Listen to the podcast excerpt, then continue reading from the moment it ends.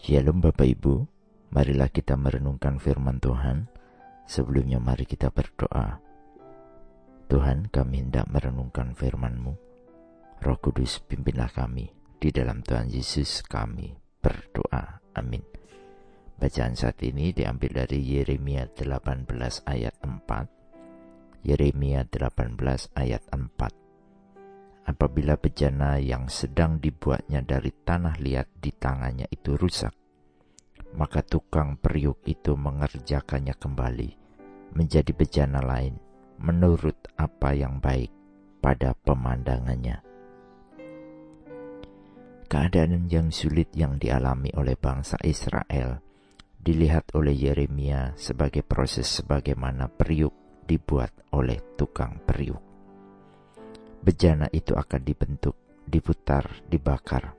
Jika mengalami kegagalan, akan diatur ulang dan diubah menjadi bejana yang lain dengan melalui proses-proses ulang kembali, hingga diperoleh bejana yang indah. Kita seperti bejana di dalam tangan sang pembuat bejana yang agung. Kita dibentuk untuk menjadi pribadi yang terbaik baginya.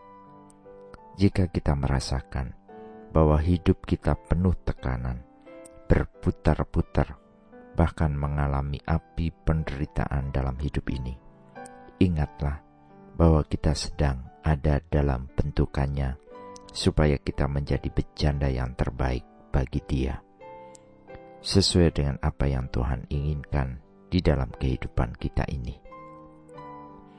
Mungkin kita akan berpikir bahwa betapa tidak enaknya jika kita diperlakukan sebagaimana bejana yang dibentuk.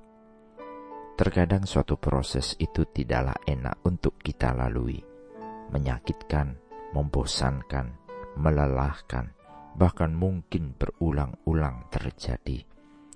Tetapi kita lupa bahwa bejana yang dibuat oleh pembuat bejana yang agung ini, yaitu Allah Bapa kita, dipastikan bahwa Dia menginginkan membuat sesuatu bejana yang indah, bahkan yang sangat bernilai yang akan kita dapatkan.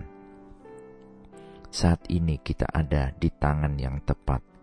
Semua hal yang kita alami dan rasakan tidaklah akan keluar dari tangan yang salah. Kehidupan kita ada di dalam karya kasih Tuhan. Jika hidup kita ada dalam karya kasih Tuhan, maka kita aman di tangannya. Yeremia 29 ayat 11 menuliskan, "Sebab aku ini mengetahui rancangan-rancangan apa yang ada padaku mengenai kamu." Demikianlah firman Tuhan, yaitu rancangan damai sejahtera dan bukan rancangan kecelakaan, untuk memberikan kepadamu hari depan yang penuh harapan. Demikian juga di dalam Efesus 2 ayat 10. Karena kita ini buatan Allah, diciptakan dalam Kristus Yesus untuk melakukan pekerjaan baik yang dipersiapkan Allah sebelumnya. Ia mau supaya kita hidup di dalamnya. Kita ada di tangan sang pembuat bejana yang agung, yang mengetahui segala rancangan akan kehidupan kita. Di dalam semua pergumulan yang kita alami, kita telah ditentukan dari semulanya, yang pada akhirnya akan melakukan suatu pekerjaan yang telah disiapkan bagi kita.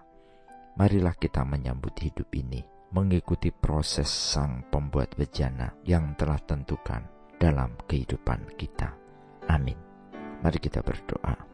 Bapa Surgawi, terima kasih untuk kehidupan yang kami alami saat ini.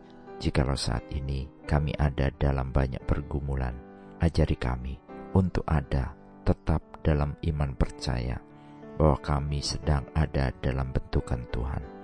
Kami percaya bahwa kelak Tuhan akan menjadikan kami sebagaimana bejana yang terbaik, suatu masa depan yang penuh harapan. Terpujilah Engkau ya Tuhan, sertai kami senantiasa. Di dalam Tuhan Yesus kami berdoa. Amin. Tuhan Yesus memberkati. Shalom.